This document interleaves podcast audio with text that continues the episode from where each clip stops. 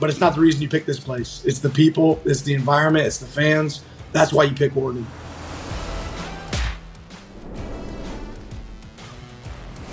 Hello, welcome to Always College Football. Today is Tuesday, October 25th. Thanks so much for being with us.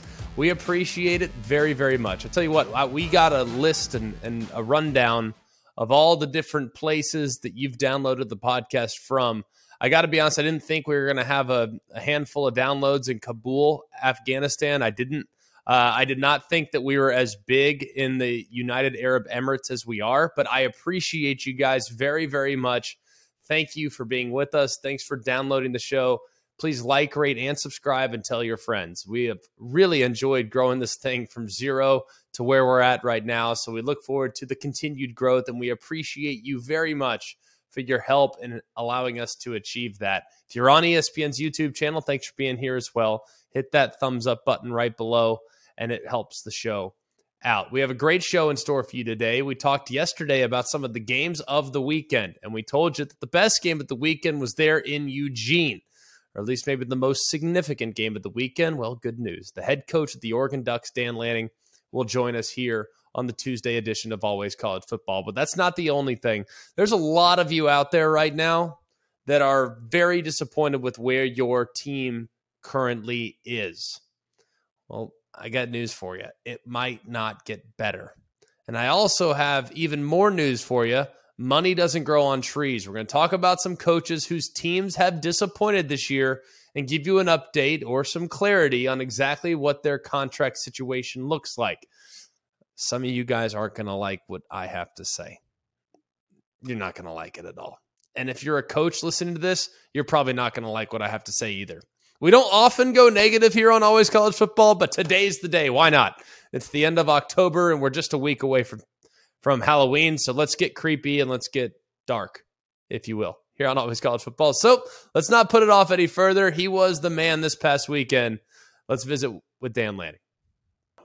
All right, thrilled to be joined by the head coach of the Oregon Ducks. He's Dan Lanning. He had one of the performances of the weekend. Coach, I got to ask you before we get into the game onside kick.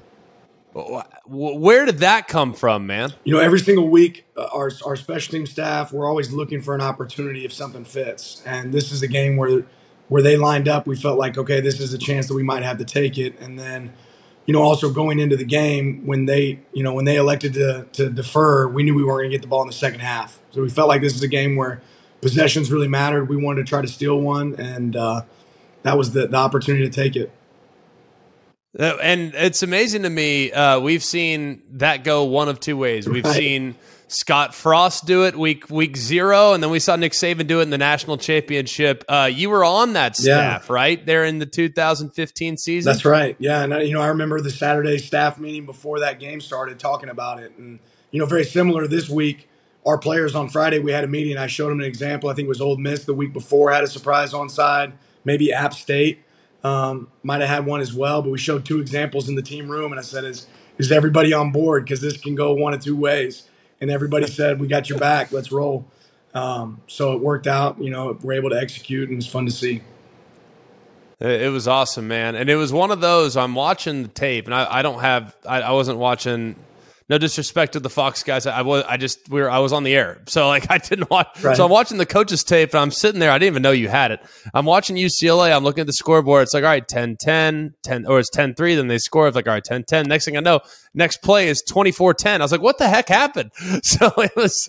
I had to go back and look, man. That's the way to steal momentum and keep the pressure on them. Uh, I just want to talk a little bit about the resilience of your bunch. I mean, just uh, tough outcome week one, but the complete flip and the reversal that we've seen the last few weeks has been off the charts. Uh, how do you describe what's transpired? Yeah, I, I, just think our guys have really, you know, bought in and taking the approach of growth mindset. Right, we said every week, how can we get better? Let's really focus on the process, not the result, um, and and find you know opportunities to take the medicine when something goes wrong. And our guys have really bought into that, and I'm excited about our progress. We're certainly not a finished product. We're not where we can be. Um, but we've taken steps every single week. I don't think there's a week we've gone backwards, and that's what you hope uh, this point in the season. Well, Kenny Dillingham, your offensive coordinators, he's he's got a hot hand right now too, man. Uh, I know that you've obviously spent time with him, whether it be at Memphis or or having gone against him when he was at Auburn. So, what was it about his style that made you think, "Hey, this is the right guy for us here at Oregon"? Yeah, I want us to have an identity on offense, and Kenny was that guy. You know, really that peer for me in coaching that you always get together and talk ball with in the off season. And we saw things a lot alike. You know, I wanted to be a team that could run the ball um, and he believes in running the ball, you know, and be able to use every ounce of the field, every inch of the field. Uh, be a team that can go fast but doesn't have to go fast, um, and really create matchups and think about players and matchups. And I think Kenny would be the first one to tell you he's got an offensive staff that's phenomenal. He's got great players, and that's the secret to being successful on offense. But he's done a great job of every week building off of what we've put in from the week before. It feels so simple. Like when I watch it, and uh, look, I I'm, I'm, not gonna lie. I know you're a defensive guy. Like I like watching offenses. It's just you know, I mean, like, but I watch it. It is just the e- It feels so easy. I know it's probably complex. Let's just say though that you're game planning for your offense. Not that you need to give the secrets away, but I'm watching it. It looks very very simple. But to you as a defense, does it look complex? How how, how is it looking at it from that perspective? Yeah, I think there's a number of things that make it, it that the idea is that it is simple, right? Simple for our players to execute, but complicated for the opponent. And uh, a lot of it comes down to numbers and space, right? We're going to make sure that we outnumber you at the point of attack, and we've done a good job of that. And then if you adjust to it, then we have something we can check to, and that starts with having a smart quarterback. You know, our quarterback's playing at a really high level. Um, Bo's doing a good job of when the play doesn't fit, getting this into a play that does. When when you look at what you kind of inherited, coach, obviously it's a program that had had success, a lot of success, um, that understood in a culture that knew how to win. Uh, so you stepped into a good situation in that regard. But I would also say that when a coach leaves for another place where the players would view it as a lateral move, uh, some players might even view it as a step below lateral. I don't know exactly how they interpret it, but I've talked to coaches in the past that have experienced that and they said that there there was some mending that needed to be done with the with the players because they were legitimately hurt by the move. So how did you interact with the players when you got there to, so that they would trust you and that they would lean on you and that you could kind of comfort them maybe when things weren't always great? So how'd you endear yourself to the roster? Well i, I don't think that's something that happens overnight. Um, you know connection is one of the biggest you know pieces one of the dna traits of our program and ultimately that takes time and I, that process is still happening.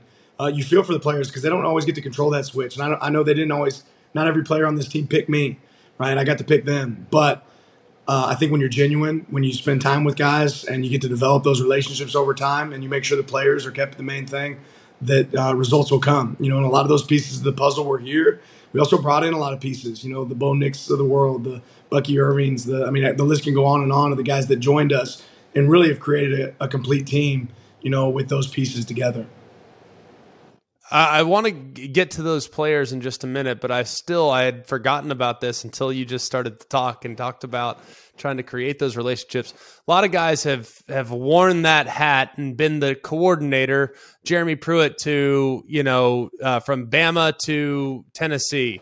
Uh, Kirby Smart from Bama to Georgia. They they tried to. Scott Frost probably had the most unique going from UCF to Nebraska, but still coaching UCF in the bowl game. You did that with Georgia last year, but yours is literally three thousand miles away.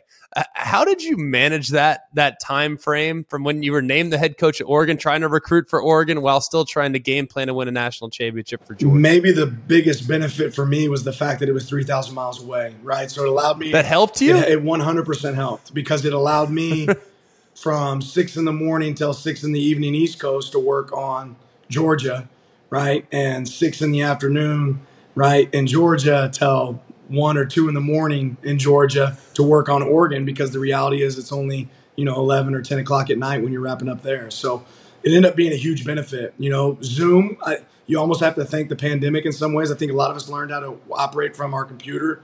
Um, I didn't get to be boots on the ground as much. I wanted to spend more time with our guys here and wasn't able to do that. But because of technology and uh, some great coaches, I was able to connect. Yeah, it's insane, man. I, I still don't exactly know. I mean, it makes sense, but the fact that you were going on, you know, four hours sleep for a 31 day period is still also clinically insane. But anyone that's been around you uh, knows that that's probably a little more than you need.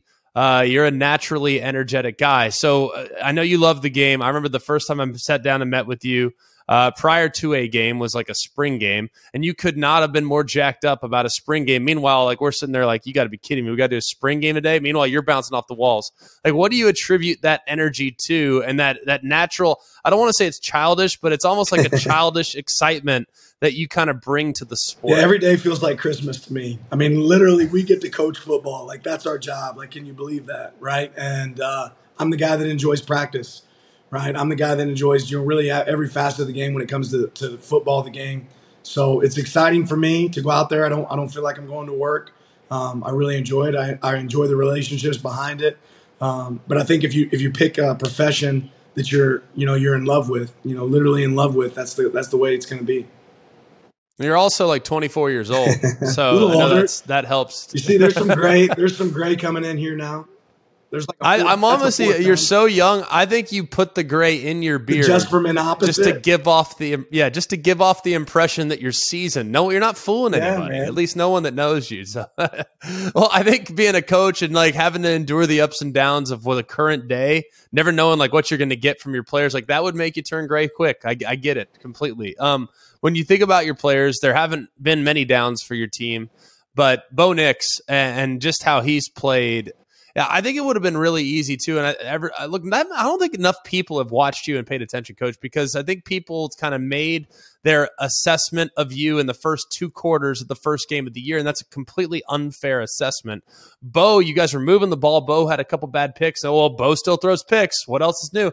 Now we fast forward to the midway point, and there's a few quarterbacks in the country playing better than Bo Nix. So, how was he able to weather that early storm and then get back to business and now playing just phenomenal football for you the last few weeks? Yeah, Bo always knew he had our support, and we always believed in him. And the, the same reasons we brought him here are the same reasons he's having success now. He's been humble. You know, I think something we preach in our program a lot is don't don't uh, bother yourself with the opinions of others. The only opinions that matter are the opinions in this room and on this team. And, you know, Bo bought into that message and we just went back to work. And he is making great decisions right now. Uh, he's not making you know, decisions where he feels like he has to be the hero every play. Some of his best plays are checkdowns. Some of his best plays are when he tucks the ball and runs. Uh, and that's what an elite quarterback does. So, really proud of his progress and, and excited to see where he continues to go. Well, it doesn't get, you know, a whole lot easier, obviously. I think the Pac 12 is deep. I think the Pac 12 is talented. Uh, you've been and played for and have two national championships. Um, everyone wants to compare to the Big Ten. Everyone wants to compare to the SEC. Well, you now have lived in the Pac 12, and albeit you still got, you know, you only four conference games at this point you know, where does the Pac 12 stack up? Because I happen to think it's painfully underrated, but you know it better than anybody now that you're living it. Well, how would you assess it? There's great coaches, there's great teams, and there's great players out in this conference. I don't think anybody can really deny that. You look at the success that, that uh, some of these teams have had in this conference, I think it really sticks out. And I know anybody that came and experienced the environment this past weekend would sit here and say that feels an awful like uh, an awful lot like being in one of those uh, venues in the South, right? And that's what's been really created here in Oregon is we have a special environment. Um, it's really different than anywhere else in the nation, and the the football that's being played on this side of the country is pretty impressive right now. It really is. What about the talent uh, right now in, uh, I guess, the West Coast? And and it feels like, and I know, look, with the pack, you know, with what's going to happen to pack, some of the uncertainty that's around, you know, your program's in the middle of it. I'm not, I don't expect you to talk about like conference realignment or whatnot, obviously. But my experience, Oregon in my lifetime, granted, I'm, I'm not as young as the guys that are playing now, but Oregon's been a dominant program. Uh, the brand recognition, I would imagine, is still outrageously strong. So when you go on the trail and you're recruiting, say, Los Angeles, you know, is there any hesitation whatsoever, given the uncertainty that might surround Oregon and its immediate future, where it might be playing or where you know they might be playing, what conference they might be competing in. You know, Oregon is, is self sustainable, and it has been for a long time, like you mentioned. This is the kind of place that the brand speaks for itself. I'm, I'm still shocked every day when I talk to a new recruit or a potential athlete that can play on our team, how they tell me this was their dream school. Right, this has that element um, just because of kids growing up remembering what you and I remember, right? The Marcus Mariotas of the world, right? The DeAnthony Thomas, the the talent that's been here. and really the brand that's grown. So we don't, you know, we don't worry about the things we can't control. What we do know is we can go really anywhere in America and sign great ball players because they want to be a part of what we're doing. This is your. You might laugh at this question, but you know, it's. I think it's worth asking. Like you are kind of cut from the same cloth as me, and like have been, you know, in the programs that I kind of grew up in. And I always viewed Oregon like, man, I can't believe people are choosing the school for swag. Like that's, you know, I'm I'm like a old, you know, I'm a 50 year old, 22 year old. Like, oh, that's not that's. But yet like I feel like you and even the previous staff, you've been able. Yes, you still have awesome uniforms. You still have unbelievable uniform combinations. But it's really so much. It used to be that was the identity of Oregon. Now that's like a compliment. And the identity of Oregon is being tough and physical. So, how do you think you guys have kind of been able to distance yourself from that? With like, the, yeah, you still have swag. I'm not trying to deny that there's no swag, but th- there's a lot more steak and a little less sizzle. It yeah, it's a little more meat and potatoes, right? It's a little more right, meat and potatoes. Right, the, the, the, reality is, how do you do that, Greg? You do that with a 15 play drive on Saturday, right? You do that with moments right, like that to put the game on ice, right? You do, you do that with moments like that, and you play a physical brand of ball, and it, it, it happens on practice on on the field on Tuesday when you say, "Hey, it's Bloody Tuesday. Let's get ready to roll our sleeves up and go." But I'll be honest, if you come look at my closet right now, my shoe game is on point. I mean, I've got more gear than I've ever had in my life, and I love that part of it. It's something you have to embrace here, and it certainly makes us different. Um, but it's not the reason you pick this place. It's the people, it's the environment, it's the fans. That's why you pick Oregon. And finally, coach, uh, obviously, still so much to play for. You have Cal this week. Cal has been a little up and down. They've they obviously can, can defend. Wilcox, very familiar with your program, of course, having played there. But when you look at the next five games, I know you're taking it one game at a time. What do you want to see from your program as and how they finish here in the last five weeks of the season? You know, my goal hasn't changed for our team. You know, my goal since the beginning of the season has been to play our best football at the end of the season. Right. So what, what am I looking for? Sided improvement for for us to continue to grow. Um, our opponents are going to change over the next few weeks, but the reality is every week we're lining up to play Oregon. We're trying to be the best version of us. We got to improve on the things that we can get better at. Um, we're going to play some great opponents, right? But we want to play our best ball at the end. That's the goal. Well, it's certainly based on the performance last week, coach. It certainly seems like that's a very reasonable goal, uh, given the trajectory you guys are on. Man, congratulations on an amazing start. Couldn't be happier for you, and look forward to seeing you down the road and continued success. Thanks, Greg. Appreciate you, man. Football season is here, and nothing beats seeing your favorite team live. Not only does Vivid Seats have great NFL ticket prices, they're also the official ticketing partner of ESPN. And with Vivid Seats rewards, when you buy 10 tickets, you get the 11th free. Download the app or visit vividseats.com today. Vivid Seats, life happens live. Receive a reward credit equal to the average price of 10 tickets purchased, excluding taxes, fees, and processing costs. See vividseats.com slash rewards for terms and conditions. Every college football season, Goodyear knows the importance of winning on the road. The road will always demand confidence the confidence to handle whatever the journey brings and to perform under tough conditions. And just like the players and the fans of college football, Goodyear is ready. Are you ready for the road? Visit Goodyear.com to find the right Goodyear tires for whatever road you're on this season. Goodyear, more driven. Great visit with Dan Lanning there. As you can see, guys got so much energy. I remember the first time I visited with him, was like, all right, this dude's he's going places.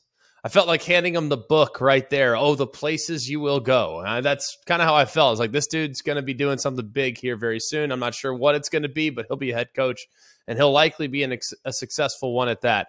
Now, there's going to be some pressure this year to tie Dan Lanning up to like a 10 year deal worth $95 million. Now, I, I don't know if Dan's listening right now. Uh, we just got done with our interview, so I hope he's not listening. I hope his agent's not listening.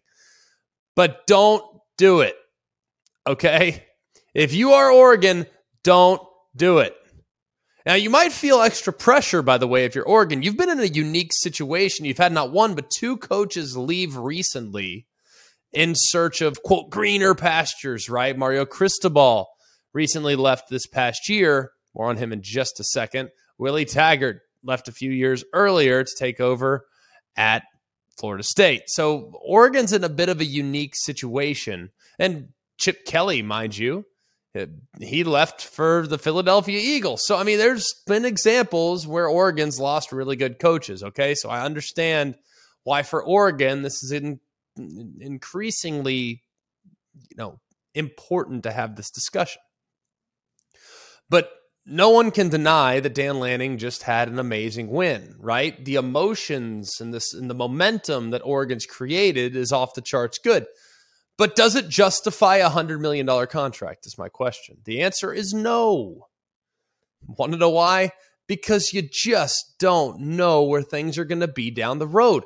How can you justify a 10 year contract for any of these coaches? I'm, I'm just being honest. Like, I'm not mad at the agents, and I'm certainly not mad at the coaches. Man, maximize your value. But are you kidding me? 10 years? So the guys that these guys might be coaching on this contract, they're eight years old. Are you joking? Like, what are we doing? If you're an administrator, wake up. Like, wake up. Because if you look at some of the contracts right now that have been given to coaches in recent years, there are more bad ones than good ones out there. Let's go through it. We just talked a second ago about Mario Cristobal, did we not? Yeah, well, the contract was 10 years, 80 million. 10 years, 80 million. That was last December. We don't know exactly what the buyout is right now, I might add. Obviously, you know, he's not going to be a one and done. I mean, let's get let's not get carried away, but they're 3 and 4. I mean, their wins are Bethune Cookman, Southern Miss, and Virginia Tech.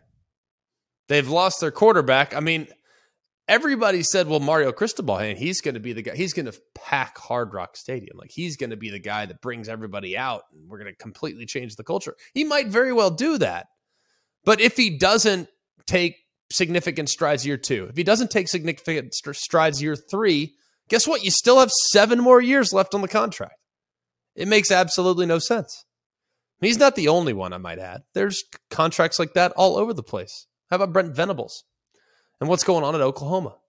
Now, Oklahoma, remember, unique situation. Everyone's biggest fear is the big reason why I think these guys are getting these significant contracts. Everyone's biggest fear is to be Oklahoma, right? To be Oklahoma and to have a great coach leave your school.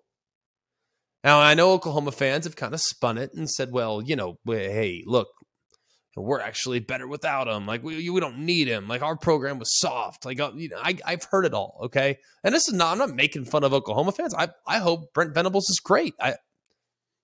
But I, I saw just a couple weeks ago. I saw them implode in one of the worst performances by an Oklahoma football team since 1998. And what's his contract situation? Six years, $43.5 million for a guy that's never been a head coach before. Seven plus million dollars a year for a guy that has never been a head coach before. Now they're four and three. It appears like things are very different with Dillon Gabriel under center, and I'm optimistic that the recruiting will get better and they'll improve. But we're talking about a fully guaranteed $43.5 million contract for a guy that had never held a position like this before. To me, it doesn't make sense. Not the only one. How about Kirk Ferentz and Iowa? And where they're currently standing. The contract, eight years, 56 million. It was announced in January. The current buyout, six million for the remaining length of the deal, which would be $42 million at the end of this season. Now, the on field product is, for lack of a better word, painful. I mean, they're three and four, heading for their first potential losing season in a decade. And the worst part is the refusal to adjust what they're doing offensively is even more troubling. I mean, I'm not I don't expect you to all of a sudden turn what you were as an Iowa football team to now, you know, become Mike Leach and turn air raid. No, I, I don't expect that. But hey, man, what we're doing on offense isn't working. Can we try something different? They're the worst offensive team in the country. 131st out of 120, 131, averaging 227 yards per game. Do you realize that 22% of their offensive snaps or of their of their points scored, excuse me, 22% of their points scored are by the defense? Think about that. We are at the midway point and beyond the midway point. It's week nine, ladies and gentlemen, and 22% of their points scored are by the defense. It's alarming. Really alarming. And then we get to Mel Tucker. Mel Tucker, who has one winning season in his career. One. The contract 10 years, $95 million. He got that after his third full season as a head coach. 10 years, $95 million. They're three and four. Their losses coming consecutively by a combined margin of 81 points. Now they bounced back, had a good win against Wisconsin, who, by the way, is also under 500 or might be at 500 now after last week. I don't know. Wherever they are, they're not great. So, Michigan State, let's say things don't get better in like two or three years. It's great that you have a billionaire that can stroke the check, but you still are going to owe your head coach like 60 million. And remember, you gave it to him after his third year. Third year. Not at not at Michigan State, by the way. His third year ever as a head coach. Alarming. James Franklin, similar situation. Obviously, they owe him another $72 million. Steve Sarkisian, obviously they're five. It feels like they're making progress, right? Like they're they're looking like they're going to be a little bit better, and the number's not too significant. They owe him, you know, $34 million or whatever over six years. Not crazy. So if he got fired after this year, they only owe him 15 million. That's really not that bad. I mean, relatively speaking. And then ultimately to get to the final number and the final one. And there's others, by the way. There are some that I've excluded just for the sake of time. You get my point. Okay? But you can't have a conversation about irrational contracts without talking about Jimbo Fisher. He's the granddaddy of irrational contracts. 10 years, $95 million signed before the 2021 campaign. Now, they had a great year in COVID. No, no one's going to deny that. It was a phenomenal year. Great team, great year. Finished number four in the country. Still lost by four touchdowns to the eventual national champion. Now, I, hey, a lot of teams lost badly to Bama that year. I get it. But if you are going to pay someone $95 million, shouldn't you at least go toe to toe with the national champion? Well, you're going to say, well, what about last year? Great. That's awesome. That's probably my biggest pet peeve with what I've seen from A&M. Is that you look great. You look awesome. Awesome. The two offensive game plans in the last 2 years that I've liked from A&M came against Alabama. The other 21 game plans or however many there've been have been average, and if not average, maybe in some cases below average. There's very little creativity, there's very little movement and motion. You can tell me, well, they lost their starting quarterback. All right, well, Haynes King was their starting quarterback last year at the preseason. Haynes King hasn't developed at all. It looks just okay. The offensive line's not great. I mean, uh, to what like what justified extending Jimbo Fisher 10 years? If you had to fire him today, that means somebody, or maybe a few different people, have to write a check for $86 million. $86 million.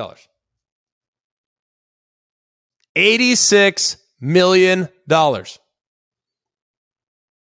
That's absurd, y'all. At, at what point at what point and i want everyone i want you if you're out there listening to this and you are a you're an electrician I want you to make as much money as you can. If you're a broadcaster, I want you to do as well as you can. If you're a coach, I want you to do as well as you can. And guess what? If you're an administrator at the college level, I want you to do as well as you can. I want everybody listening to this right now, I want you to make as much money in your lifetime as you possibly can. I absolutely want that for you. That is my wish. I'm not saying that I'm mad at people for maximizing the value of their current contract. All I'm saying is, at what point are we going to start acting rationally? Because there's something in college football. There's emotion and fandom and excitement. And I get that. And I appreciate that. It's awesome. I love it. It's why I'm in it. I'm passionate just like you guys are. But I'm not passionate to the point in which I'm irrational. And giving out nine figure deals to coaches is irrational.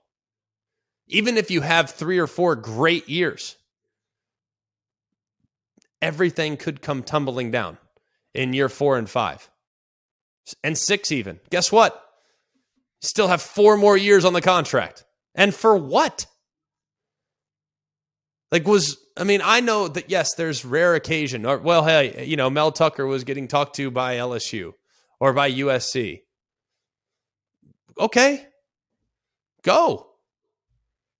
Go ahead. That would be my approach. If I were an administrator, I'd say, go ahead. If, if they're willing to pay you a 10 year deal, fine. We are not going to be that school. We're just not. If they're willing to pay you $50 million, even though you've never been a head coach before, fine. I, I, I'm not doing that. Like, you will earn it here. And if you earn it and there is significant progress being made, then yeah, you'll get paid. But at the school I'm running, you ain't ever getting 10 years. Not happening. It's going to take some of these, it's going to take an administrator to say no. It's going to take a board of directors and a board of trustees to say no at some point. Like, dare them. Go, go ahead. You want to leave? Go for it. Because I bet you more often than not, if you called their bluff, the agent's bluff, there's nowhere else really to go. And there's probably not going to be a place that's going to be as good. Answer me this. Outside of Texas A&M, who would have paid Jimbo Fisher $95 million? LSU? Maybe. I don't know. I'm going to hit you with a Whoa Nelly. You said that college football administrators are irrational. Aren't college fan bases irrational? Like if you're a Texas A&M fan and you're watching Georgia, LSU, and Alabama and Auburn win national titles, don't you want to pay the coach, one of four active head coaches, the money to try to get you over that hump to get you there? Don't you want to show that your fan base and show that you're invested? If you're Michigan State and you're Penn State and you're watching Ohio State run through the Big Ten, don't you want to sit there and show your fan bases and your alumni and the boosters that you're invested in this? That's why you have to pay.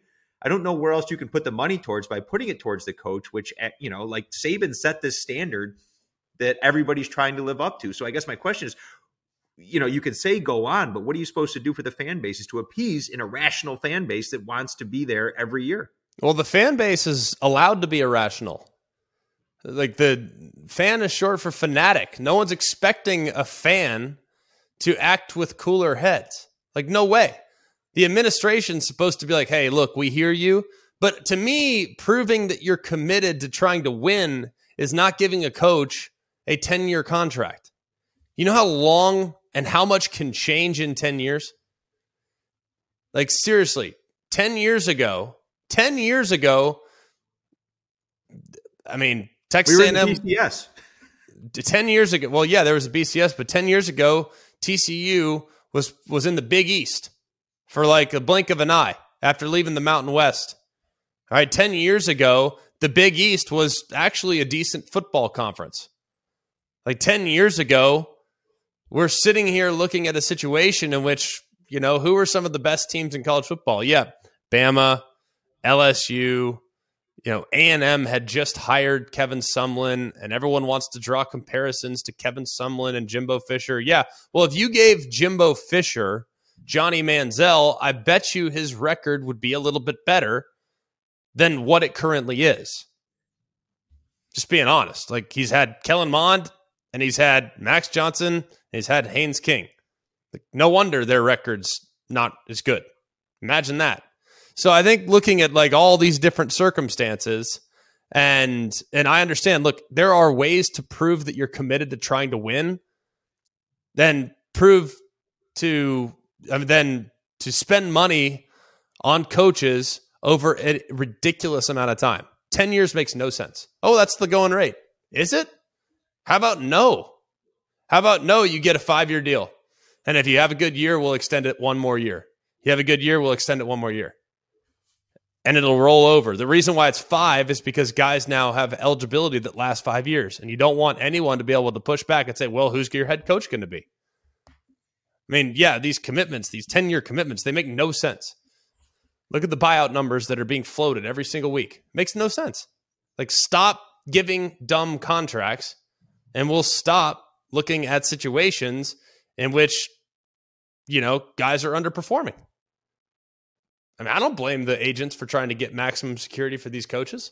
I don't blame them. I just don't understand why the administrators continue to do it.